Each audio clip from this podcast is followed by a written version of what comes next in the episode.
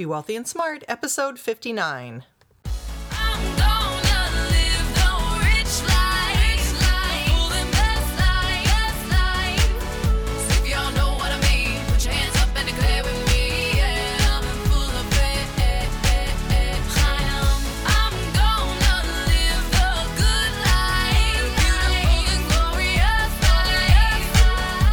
Into a world of wealth and financial freedom without budgets, boredom, or bosses on Be Wealthy and Smart.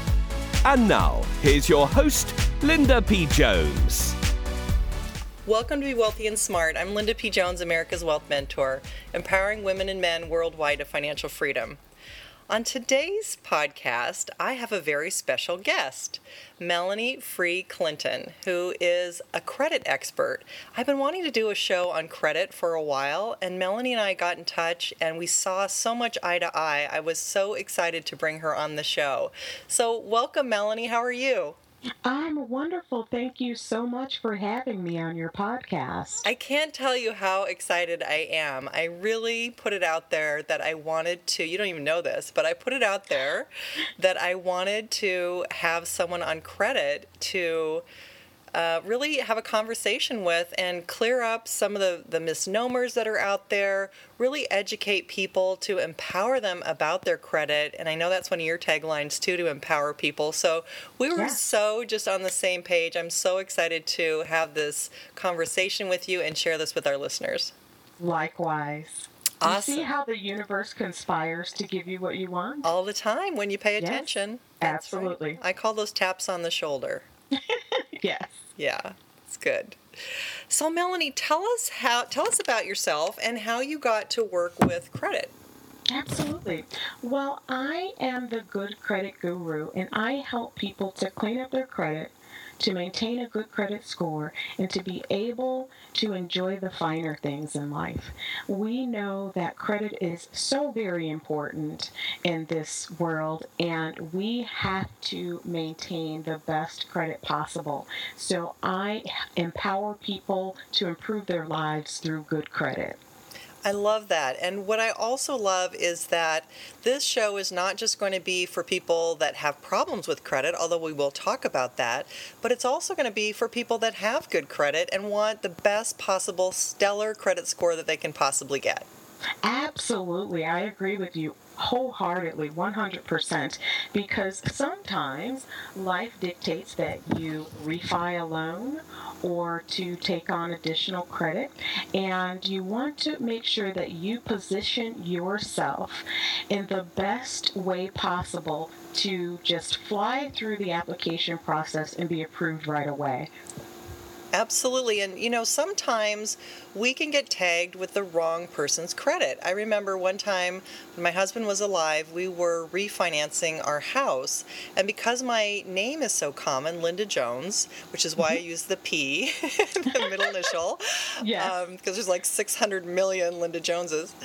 And, um, I remember that there was somebody's credit was attached to my credit. It was some other Linda Jones. I had never had, you know, um, an account with the company that they said I had this credit issue with, and we got it removed really easily. But I remember that I thought that was so odd that someone else's credit could actually be attached to my credit sort of randomly. Does that happen a lot? Yes, that happens more than you would think that it does. And there's two um, reasons why that happens to a person. Number one, uh, you.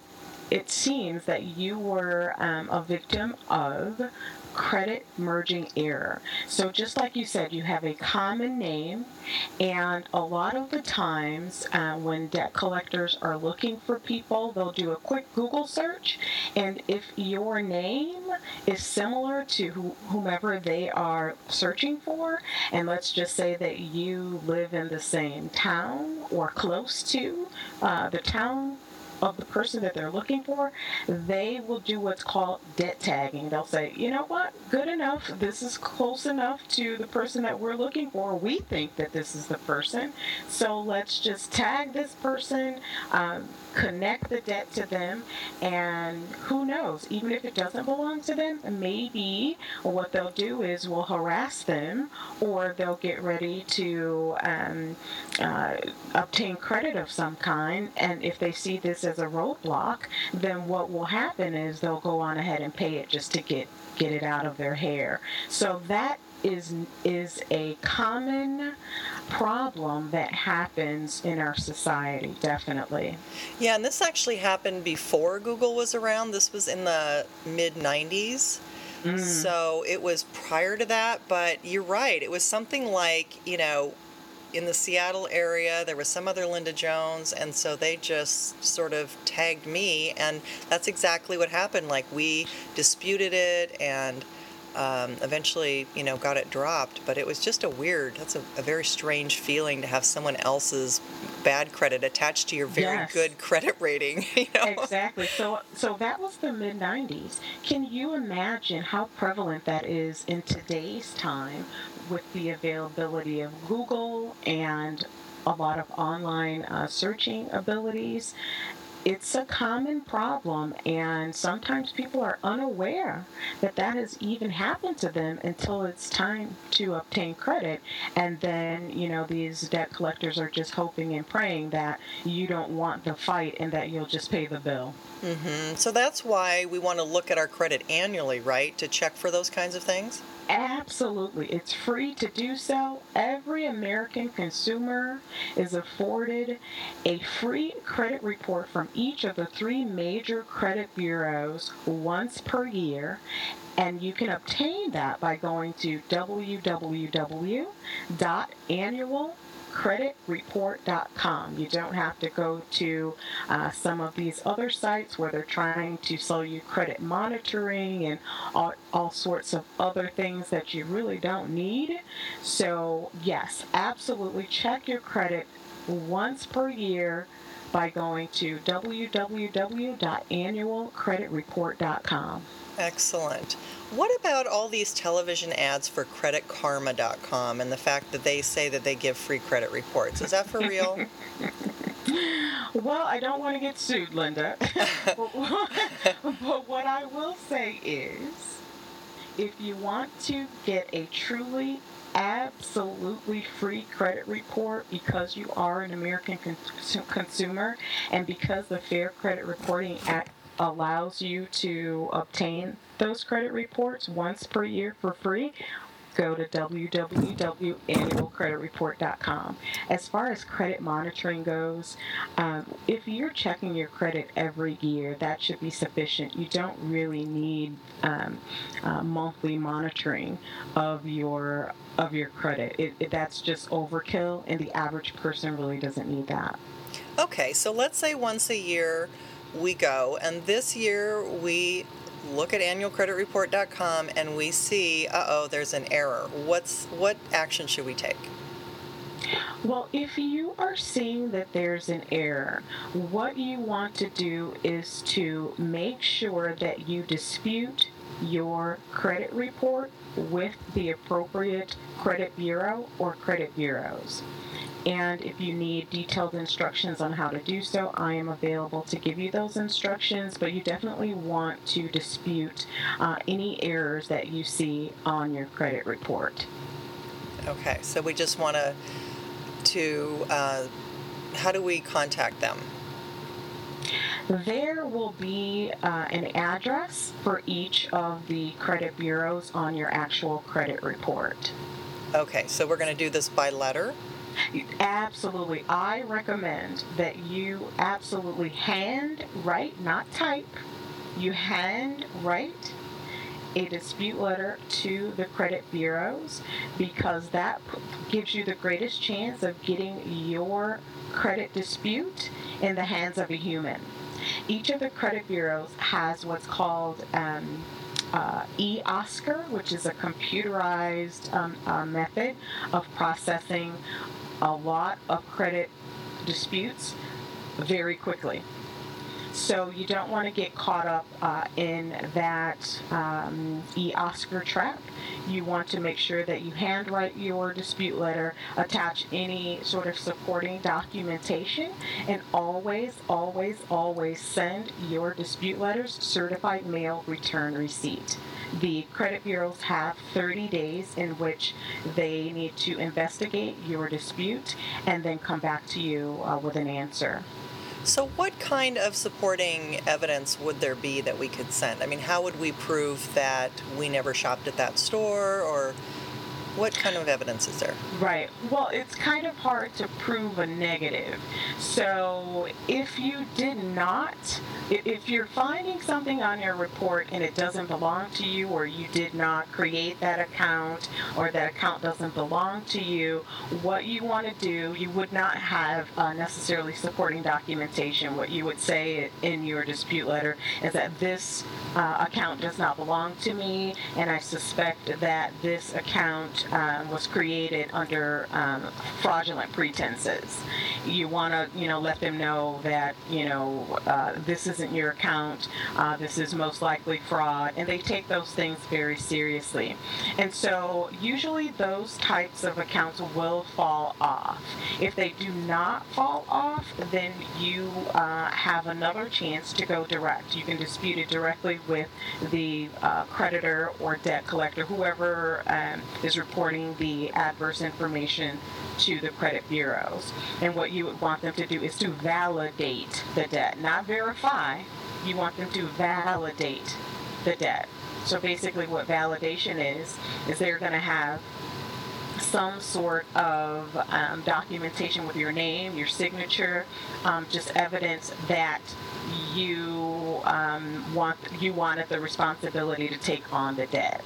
So it, generally doesn't go that far, but if it does, that's usually where the train stop ends because um, a lot of the times the debt collectors do not have the proper documentation to support um, what they are reporting to the credit bureaus. Hmm, interesting. Well, that's excellent information. Thank you so much for being so detailed. Oh, anytime. My pleasure. I want the people to be empowered with this information. Awesome. Me too. So, what are you finding these days? What is getting people into trouble? Is it that they're losing their jobs and they had a credit card bill? Kind of what's the typical scenario you're seeing that's quite common today? Well, typically what's happening, uh, there's a lot of job loss going on. And so um, it, it's taking people longer to find um, employment. Uh, and definitely employment that was comparable uh, to what they had previously. So um, I would say job loss is the number one reason for um, your credit going south. Um, another thing that I'm seeing is um, there are people that are just like you were being caught up with um, credit merging errors or uh, debt tagging. So debt tagging is just outright, you know, wasn't a mistake. This is a debt collector who is trying to pin a debt on you that does not actually belong to you. Hmm, so you're seeing that too. What about medical expenses? Are there people that are really getting caught up because they have medical issues? There are a lot of people uh, that, you know, for whatever reason, maybe they, um, you know, be, become injured, maybe they, you know, took a spill or what have you, and they go in for surgery and they just cannot afford the medical bills. Maybe they weren't, you know, adequately um, protected with um, with health insurance, but there are lots of instances where um, people just cannot pay the medical debt, and as a result, your credit is ruined. So, in, in those particular cases, I strongly suggest if you, the moment that you feel that you cannot uh, pay a bill, or the moment that you know that um, you know you've lost your job, I would encourage you to go to your lender. Um, go to your creditors and let them know what your situation is. A lot of companies have programs set up just for those types of situations. So don't be afraid to approach them and say, hey, I've lost my job. I want to. Um, follow through uh, with my promise to pay you, but I'm just not able to do it at this moment. Are there any programs that you have for me? And so tell us about those programs. What, is, what are they typically like? Sure. Now, some, most creditors have some type of program for uh, job loss or um, financial distress situations, but you have to approach them about it. They're not going to advertise it. They're not going to. no, no, no. They're Uh-huh. You don't ask, you don't get, right? Exactly. Uh-huh. Always, always speak up. Let them know. Here's the situation. Uh, eventually, I will be able to pay you. I'm just not able to do it, you know, just at this moment. And so, when you go direct and you ask for those programs that they have available, usually um, they have the ability to um, reduce the amount that's due on a monthly basis. And what they'll do is they'll let your situation clear up, and then uh, the amounts uh, that you would have normally paid, they'll tack it on to the end of uh, your. Um, uh, uh, onto the end of your, your credit balance. So um, that's one um, option that seems to be available to a lot of people if they call in and um, ask for uh, financial help. Uh, sometimes they can forgive or um, let you forego one month's uh, payment, and then again, it. I shouldn't say forego because that gives the connotation that you never have to pay it. Basically, um, they'll let you uh, skip a month's payment, but they'll just tack it on to the end of your balance. So just always ask what's available, uh, what can they do to uh, help you out in that uh, in your time of financial distress. So then typically they're giving you a lower minimum for you to pay. Absolutely, a lower minimum or. Um, uh, if, it's if they feel or you feel that you know you'll find employment fairly quickly, they'll um, you know waive any late fees or um, you know interest that's associated with um, your monthly payment, and then they'll just tack that on at, at, at the end. So um, they have the ability to reduce or suspend uh, your monthly payment. Okay, well that sounds like a nice sort of relief for people. It is, it is. But again, it's not widely advertised. You do have to take the initiative to call your um, lenders, let them know your situation, let them know, you know, how you um, plan to rectify the situation, and most likely they will work with you. And you just look on your credit card bill and dial the number on the bill? Absolutely, you dial the number on the bill. However, don't um, expect to um, um, learn about these types of programs or enter into one of these types of programs at the customer service rep level. They just don't have the authority to do that. So what you would want to do is ask for a supervisor or manager, and then you know you you both will be speaking the same language. So do you typically get handed over right away or do you have to have a conversation with the customer service rep and then they kind of do their thing and then you say, "Can I talk to your manager?" Or can you just immediately say, "Can I talk to your manager?" You can immediately say, talk to your manager. I don't like to waste time. Time is the only commodity that you can't get back. So I just go straight for the supervisor and manager. I love it. I love it. So what about people that are going through a divorce? What are you seeing happening with divorces? Divorces are hell. Yes. Terrible. It is. Oh, you know, I don't have a lot of clients that have gone through the through divorce, but the ones that I have, um, it's an absolute nightmare. But the key is to make sure that if you have um, accounts in common, that you definitely keep an eye on the payment history. Um, um, what types of charges are being uh, charged to the card. Um, what is really smart is that you freeze those joint accounts so that you cannot incur any more debt, and then just you know keep an eye on the payment history, and you know if you have to send in payment, you know a month or, or for a couple of months do so because you don't want to damage your credit. And then just um, make sure that you are taking steps or you know taking action to um, either close those accounts permanently or you know somehow uh, disassociating yourself with those types of accounts. And you always especially for women you always want to make sure that you establish credit and maintain good credit aside from your husband.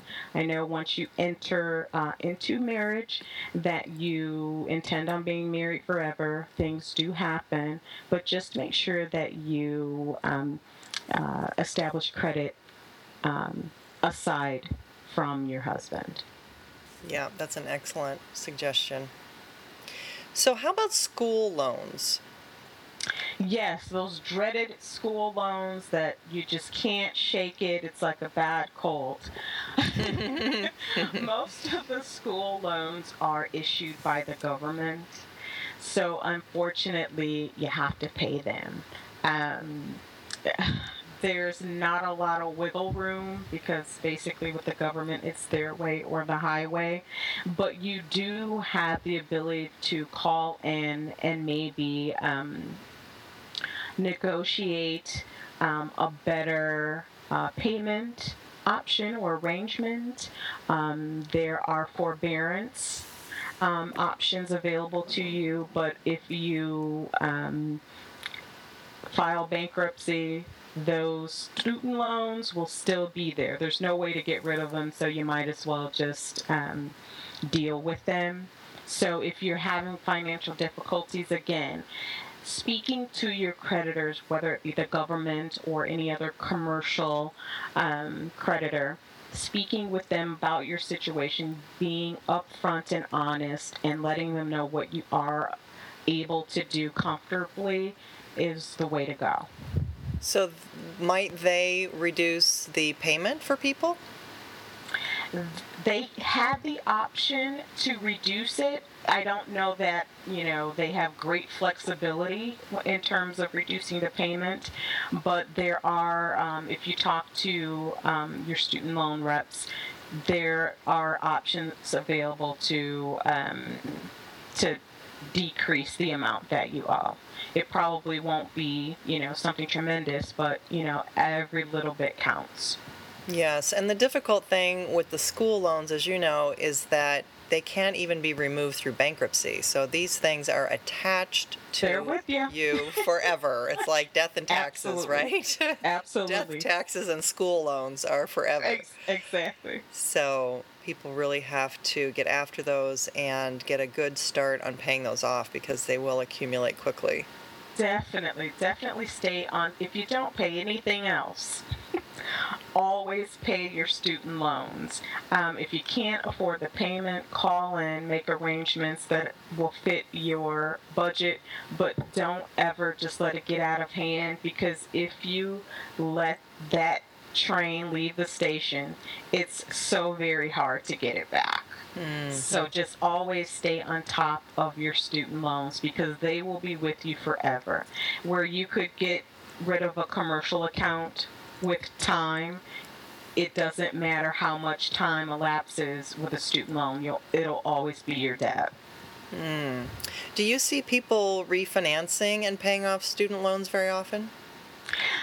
Sometimes they do if there's um, equity in a home, or if they um, uh, come into an inheritance or just a lump sum of cash. I do see a lot of people applying those funds towards uh, their student loans. yes. Yeah, and of course, the benefit of using the refi would be then if they've paid off the student loan with that, now they may have a lower interest rate and they also have a tax deductible interest rate. Exactly. Yeah, so that can be a really good strategy for people if they have the equity to do that. Definitely.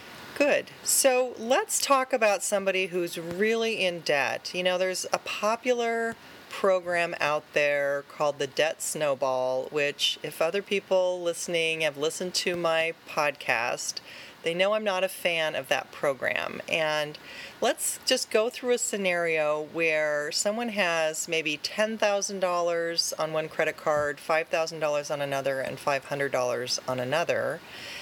And they are going through a program with you to get their debt paid off. Let's talk about what their options are and what you suggest they do. Well, absolutely. Linda, you and I have something in common. I totally agree that the debt snowball is not the um, best way to attack your debt. Now, let's use the scenario of a $500 account, a $5,000 account, and a $10,000 account. Now, normally, I would say you would want to attack the debt that has the largest interest attached to it. So, if, for example, your $10,000 card has an interest rate of 28%, or your where your $5,000 um, account has an interest rate of 20%, and then your $500 card has an interest rate rate of 18%. Always attack the debt with the largest The highest Interest interest, rate. rate. Yeah. Exactly, because you're getting more bang for your buck. Now, however, there are instances where people are trying to increase their credit score very quickly. So maybe they are trying to um, refi and they really just need that bump up in the credit in order to get, you know, a um, decent. Um, interest rate and, and just to have the ability to refi. In that particular case, you would want to attack the, the debt with the highest balance. So basically, what you would want to do is you would pay the minimum on the $500 and the $5,000 um, card, but any extra funds that you have available should be thrown towards attacking that $10,000 debt and bringing it down so that your credit score will increase and then you will have an easier time with being approved um, with your refi. Exactly. So what I talk about is paying down your maxed out balances to, you know, 80%, 70%, down to 50% because as you're paying down your maxed out balances, your credit is actually improving. Isn't that right? Absolutely. That is absolutely correct. And a lot of times, you know, people say to get your um, your balance down to, you know, 50% or, you know, some think the magic number may be 60% or 40. As long, the key is, as long as you are paying it down, your credit score will incrementally increase. Yeah. So the problem with paying off small balances is that if they are not maxed out on their card, let's say they had a $10,000 limit, they have $2,000 charged on the card, but they had other balances that were, you know, at the maximum credit limit charged to the max and they're paying this small balance, the problem with that is they are actually delaying the time that they're going to be improving their credit score, right? They're actually lengthening the time. Ex- exactly, because the amount is so small. The lenders are going to be drawn towards those larger balances. So that's where you, you want to focus your attention, where the lender is going to focus his or her attention. So they are drawn to those large balances. So take care of those first. And Now- get, go ahead, sorry. if you just have you know um, extra cash lying around and you're able to um, attack multiple balances at one time that is great. But if you are um, strapped for cash and you want to increase that score you need to attack the larger balances first. You're actually getting double bang for your buck because by paying down the highest interest rate first, you're saving the most money. exactly And by paying out the most maxed out balance first or paying it down to say 50% first, you're speeding up your improvement of credit as fast as you can. So you're getting a double bang for your buck by going with the high interest rate, high maxed out balance first rather than going to these low balances. And I understand the debt snowball is to try and give people momentum and have them, you know, pay off these small balances so they feel like they've really accomplished something. But here's the scenario. I had a client I don't deal with a lot of people that have debt issues typically, but I did have a client who was a very successful advertising executive. And in the 2008 crisis, her advertising commissions on radio just went down to nothing. Mm-hmm. And so her income dropped dramatically. She was the chief breadwinner in the family, and they could not refinance their house. And so they basically had this debt, and they found actually that, you know, they were just, they were really trapped because they were in a 15 year mortgage. So they couldn't refi to get their mortgage to a 30 year to get their payments down. So they had these higher payments. She had less income and they ended up having to cash in her husband's 401k hmm. just to make their mortgage payment and you know just keep things going and so when i saw her and we looked at her credit report we found some things on there a bad account with uh, a department store that had been on there that had gone bad so she had not even been aware of it but that had been written off or um, not collected by the um, by the department store, and she had some late payments too. So she was really in a pickle. Well, it, it really hurts me that they have to liquidate the 401k. That Oh, is like too. uh, uh, Horrible. that's like one of the worst financial actions that you could take. Like that, you're gonna get hit with penalties, taxes. uh, That's right. It's just the worst. But in this particular case, I do understand they had to bite the bullet and, you know, they had those funds available and they had to um, maintain their home. So I do understand and I sympathize with your client. As far as the credit picture in this particular scenario, if you're ever faced with a bill that is unexpected, you don't know where it came from, you don't really know, you know, too much about it, again, you always want to dispute that with the credit bureau. If you find that uh, this account is indeed yours, it was just an oversight, and now you're ready to rectify the situation, you have to make sure that you know who owns the debt at this point in time. Is it the original department store that owns the debt, or is it now a debt collector? That really makes a difference. So we're going to attack it both ways. So if the creditor still holds that account, they still own the debt. What you want to do, again, get in touch with that department store's um, credit department. Let them know, you know, I'm totally sorry. This was an oversight on my part. This was my fault. I want to rectify this. I want to make good on this debt. How can I do that? And then you discuss what the options are. They may, depending upon how old it is, they may uh, um, reduce that amount for you to encourage you to um, to pay in full very quickly. So if you decide to do that, what you can ask for is a pay for delete. So if you come to an agreement on the amount, which would be called the settlement amount, you can always ask for a pay for delete. And what a pay for delete is, is that, you know, it was an oversight, it was a mistake on your part. Uh, you don't want to live with this um, scourge forever. Um, once you pay them in full, then what they can do is contact the credit bureaus to take that uh, negative entry off of your credit report. Or conversely, what they could do is they could um, say, well, no, uh, we're not going to be able to uh, take that off of your credit report by contacting the credit bureaus directly. But what you can do is once we receive payment in full, dispute this account again, and then we won't answer the credit bureau's um, request for the investigation. And then what happens after 30 days of that, that'll drop off of your credit report. So that's an alternative for you as well. Now, when it, as it relates to debt collectors, now you're getting into a different pool. And so, what you would want to do again, everything starts with your dispute letter to the credit bureaus. And if you find that this stays on your credit report and that it's owned by a debt collection company, what you want to do is make sure that you always communicate with the debt collector in writing. Do not take phone calls with them. They are trained to get you tripped up.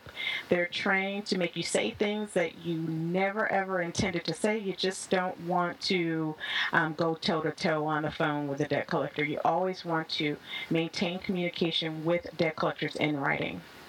The first thing you want to make them do is you want them to validate the debt. And sometimes debt has been sold many times over. So if this debt has been sold two, three, four times, when you're asking them for validation of this debt, if the debt has been sold multiple times, what you want to make sure is that you have a copy of the assignment from the original creditor to creditor number one creditor number one to creditor number two, and so on. If there's a break in that chain, then the debt collector that's attempting to collect this debt from you does not have the authority to collect that debt from you, and by law, they need to take that credit entry off of your credit report because they do not have the proper documentation to verify that account. So if this was sold from one company to another to another and they can't prove that chain, then they cannot proceed with this. they don't have the authority to collect from you. And that's a little known fact that American consumers do not know about. And I want to personally make it my mission to let them know that when you're dealing with a debt collector and the debt has been sold multiple times, they need to provide evidence of an assignment of that particular debt to each and every stop in the chain. Each and every debt collector that, uh, from the, the creditor to the first debt collector, to the second debt collector, to the third, and so on, must have an assignment agreement basically selling that debt and giving them the authority to collect. How often do you see that people don't have that proper chain of command? About 80 to 85% of the time when What? we dispute direct, directly. Absolutely. Wow. a lot of debt collectors they just they may buy debt in a bundle and they don't have the proper paperwork you would be surprised when you go direct and you challenge and you make these debt collectors validate a debt if they even respond to you they may send out like what looks like an excel spreadsheet oh yeah this is what you owe uh, no, I don't owe that. I need to see something with my signature where I agree to assume this debt. I need to see a complete accounting record of this. There are many things that debt collectors must have before they actually have the authority to collect from you. If they're missing any of those items, then they do not have the authority and they need to remove that from the credit report. Interesting. Wow. That's super valuable advice. Yes, absolutely. Wow. So, what if people are getting harassing phone calls? What should they do? Well, I want people to know that you have rights under the Fair Debt Collection Practices Act. You do not have to put up with harassing debt collectors. You do not have to put up with abusive language. You do have rights. So, just a quick overview no debt collector can contact you before 8 a.m.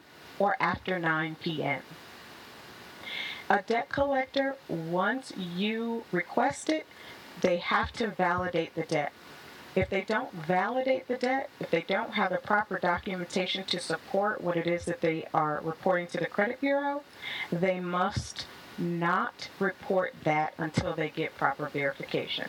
And chances are, if they didn't have it originally, they probably won't have it in any other time in the future. Also, they cannot threaten um, you over the phone. They can't say that, oh, if you don't pay this, we're going to send you to jail. Uh, they can't use abusive language. And if you want a debt collector to stop contacting you, irrespective of whether or not you owe the debt, you can send them a cease and desist letter. And basically, what a cease and desist letter is, is that you're telling them, I don't want you to contact me regarding this particular debt. Now, the only correspondence that they are legally allowed to send to you after you send that cease and desist letter is a letter back to you stating that they did receive your request and that uh, they will stop contacting you. However, they can uh, pursue this um, judicially. So basically, they can take you to court if they are within the statute of limitations. And so, if they then contact you after they've received the cease and desist letter, and they harass you or they call you after hours or before hours, make sure that you document all of the infractions because what you can do is you can sue a debt collector in court and receive up to $1,000 for your damages. Wow, that's an interesting turnaround. Oh, yes. And a lot of creditors and debt collectors, they are banking on the fact that you don't know your rights as an American consumer. But once you let them know that you do, you will be amazed at how many times you don't even get contacted anymore or how much respect they will show you going forward. Interesting. Interesting. Wow. So, how long does it take to improve a credit rating? Let's say, let's take two examples. One is the person doesn't have good credit and they want to improve it. And the other example is someone already does have good credit, but they want it to get better. Well, in your first scenario, it's going to take a little bit. So if someone is coming to you and they're saying, "Oh, we can clear up your credit in, you know, 30 days, or we can clear up your de- your uh, credit situation in seven days," don't believe it. Run fast in the other direction because it's going to take time. Now, generally, when you already have a bad credit situation, depending upon what's in the credit report, how old those items are, if you're in a position to um, settle those debts and get a pay for delete, it just it depends on the situation. Um, it could take anywhere from 90 days to a couple of years because you know with time whether it's late payments or um, charge offs or things like that on your credit report over time um, the impact of those negative items are, are lessened or they're reduced over time. So i would give a time frame of um, 90 days to a couple of years sometimes it takes to to get your credit where you need it to be now, with the other situation, if you're just looking to improve your credit score, you can do that relatively quickly. Um, you do have a lot of options when you um, when you already have good credit. So let's just say that you already have good credit, but let's just say that you have um, you're carrying a balance on some of your cards. So the quick fix would be to pay off those balances. Another fix to improve your credit scores to take on more credit charge just a little bit and make sure that you um, pay those off um, every month. So that's just a little insight on what you need to do when you have bad credit or if you already have good credit and you just need a bump up in the credit score. Okay. Well, going back to my client's case, I came into the picture after she had cashed in her 401k and was having difficulty, but then we were able to send the um, dispute letters and get some things off of her credit. It took about 90 days, so I think you're right on target with that. And then she was able to refi, pay off her debt, get her mortgage down, get a 30 year mortgage, get her payment down, and then the economy started to rebound and her commission started to come up again. Her income got better. So it ended up being a really happy ending. Yeah, but it was kind of hairy there for a while. But I think, you know, Yes, that's another. absolutely. Yeah, it's another reason why I'm a big proponent of attacking the largest, the most maxed out balances first because you get a jump start on getting your credit cleaned up. And if it's going to take 90 days to, you know, a couple of years, you want to start getting that, you know, get a better credit rating while you're paying your debt down. I mean, it's just so great to do both at the same time rather than delaying improving your credit score the longest, you know, out there by paying these tiny balances. It just makes no sense to me. So, Absolutely. I'm 100% on your train with that one. yeah, I just it just makes so much more sense to be doing them at the same time and get double bang for your buck. So, um, let's see. What about debt consolidation? What do you think about that? Well, my opinion of debt consolidation is you don't need it. Because I've had a couple of clients to um, try debt consolidation, and in both instances, um, the outcome uh, wasn't a positive one. Um, I have helped clients where they um, have a debt consolidation company contact their creditors to arrange. Uh, the payment arrangements, and then uh, they sent their money into the debt consolidation company. They were supposed to distribute the funds to each of the creditors, and uh, that did not happen. So now the my clients were in a situation uh, worse than when they started. So a debt consolidation company isn't they can't do anything for you that you can't do for yourself. So I would always encourage my clients to just go on ahead, make the phone call. I know that you're dreading it. It's not fun, but that's what needs to happen. So just get some time to yourself where you can focus your time, your energy, and effort on communicating with your creditors. Let them know your situations. And a lot of the times you'll be pleasantly surprised that they have programs available just for you in those types of situations. So, my take on a debt consolidation company is that you don't need their services, you can go direct. I like that. That's a good approach. Cut out the middle person. Exactly. There's probably some cost there that you're saving as well, so that's a good thing. Absolutely. Take their fee and put it on your debt. Right, exactly. Well, what about when uh, when parents are giving kids their first credit cards? What do you recommend? Usually, they have to start out with these gas cards or department stores, and then those are some of the highest interest rates out there, right? Absolutely. They are they do carry some of the highest interest rates. However, those are um, companies that uh, give you a chance because you know your Visa, Mastercards of the world. If you don't have any credit, it's very unlikely that they will extend credit to you. So sometimes you do have to, as a young person starting out, you do have to um, bite the bullet and then um, get one of those furniture store cards or you know a Sears or a gas card or something like that, just to get yourself established. But don't ever let it get out of hand. Um, make sure that you pay those balances off and uh, maintain, uh, establish, and maintain good credit. Now, if you have the luxury of parents that will let you piggyback off of uh, their credit cards, that is the best scenario because what happens is you would benefit from the on time payments as well as the length of the credit history. So, if you can get your parents to um, make you an authorized user on the card, that would be ideal. But you it- al- uh, Go ahead. Go I'm sorry.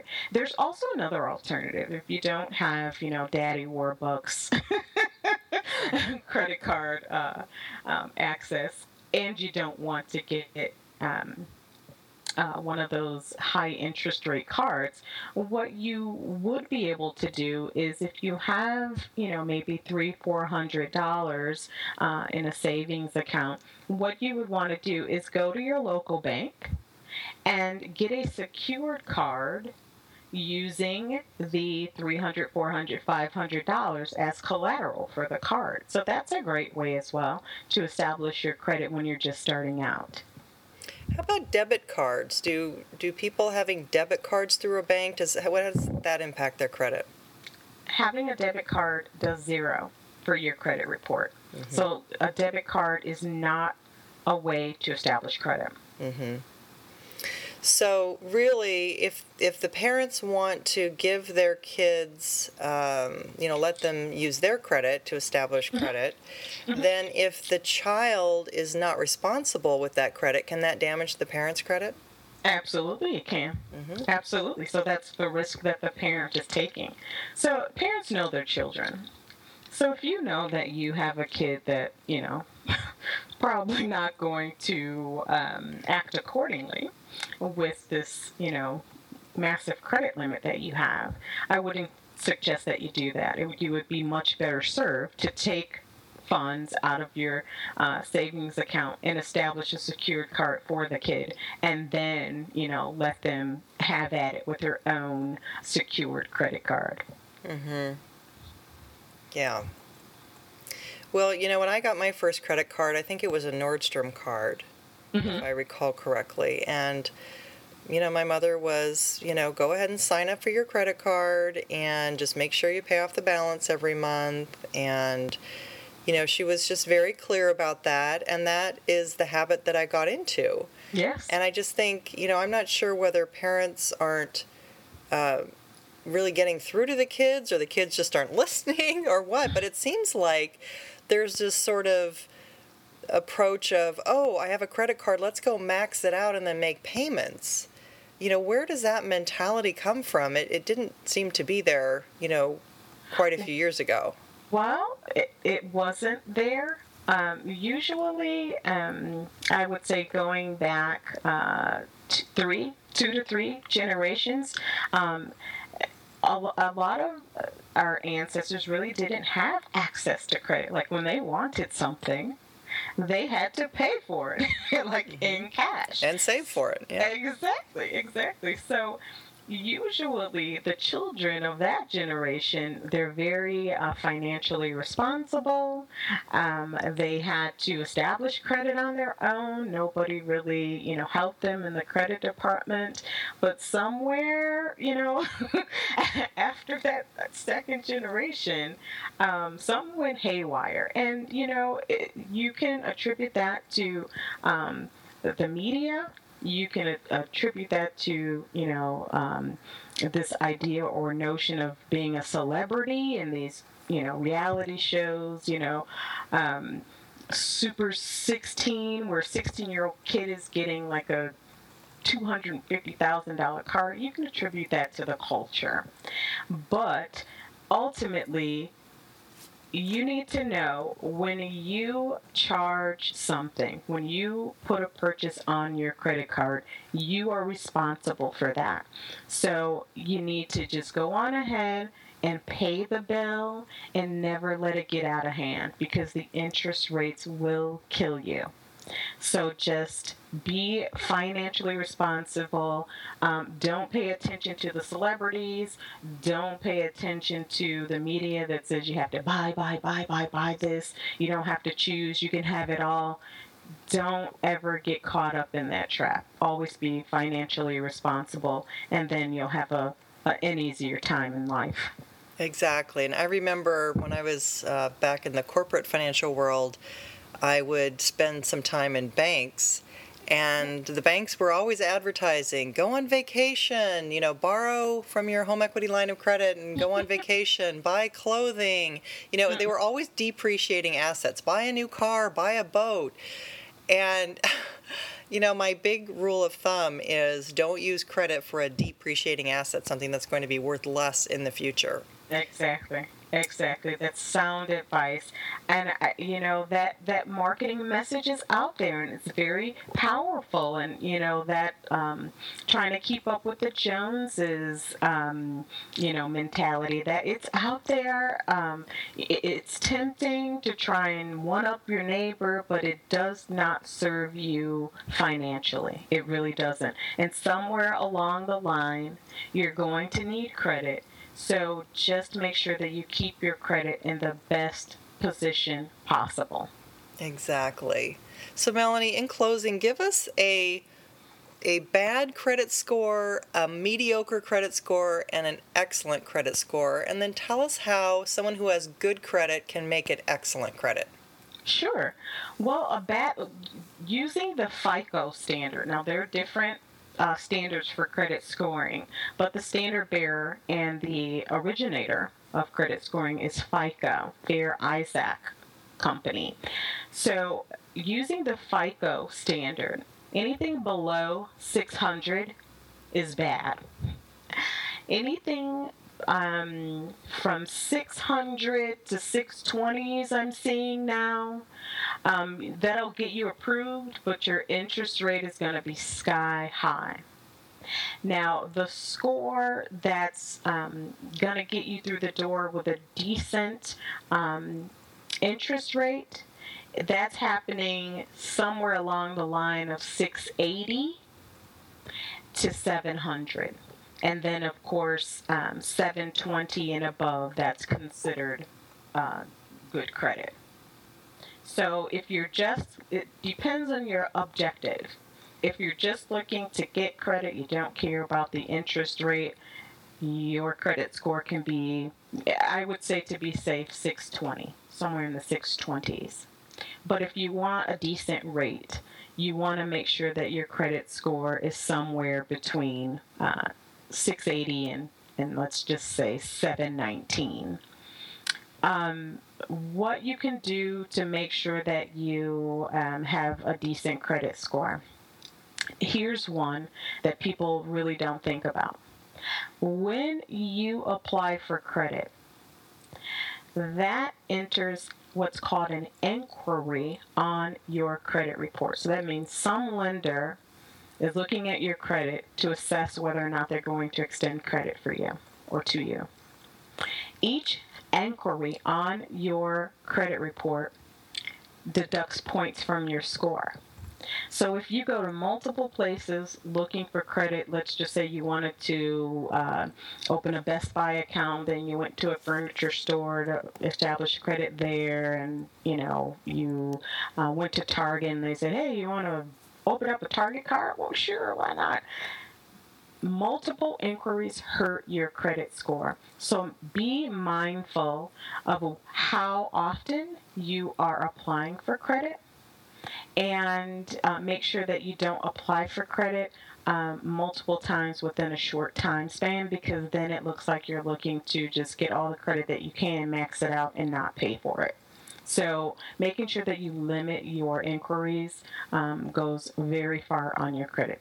It goes very um, far in increasing your credit score. So people need to be really careful with these balance transfer offers that are out there because that's considered uh, they're applying for credit.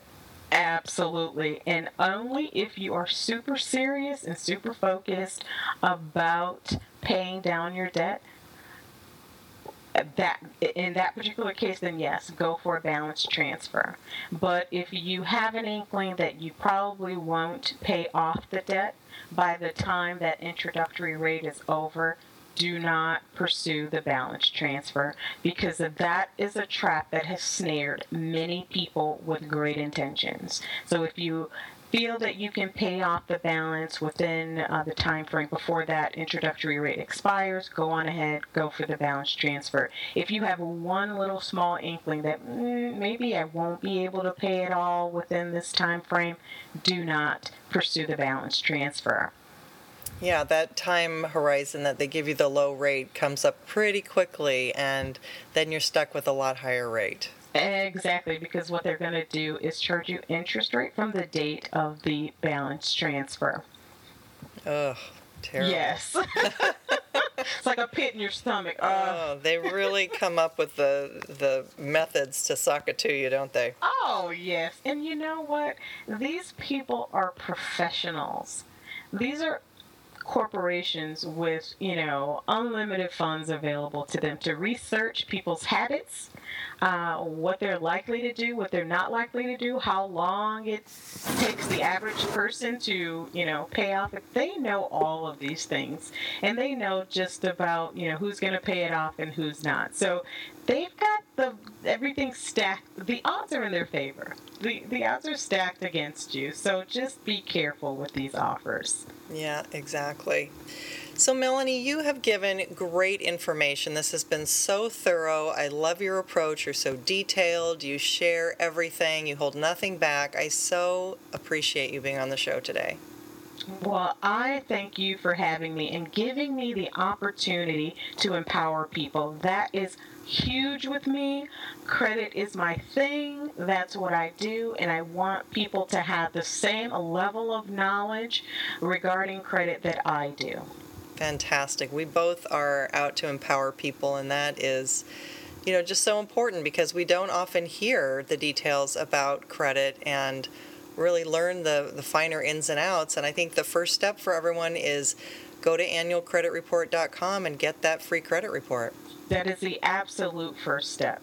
Most definitely. You don't need any other source to get your credit reports. If you haven't um, gotten your credit report for the year, definitely go to annualcreditreport.com. Awesome. And how can people find you and get a hold of you if they would like to work with you further? If they'd like to work with me, they can visit my website at www.goodcredithq.com or they can personally email me at mfc at goodcredithq.com. So that's M as in Melanie, F as in free, C as in Clinton at goodcredithq.com. I love it. Thank you so much, Melanie. I just so appreciate it. You're welcome and thank you for having me. All right. Take care. Goodbye now. Until next time, live the good life and be wealthy and smart. Thank you for listening to Be Wealthy and Smart with Linda P. Jones. Share the wealth and tell your family and friends about the show. Check out our website, blog, and social media for more riches at www.bewealthyandsmart.com.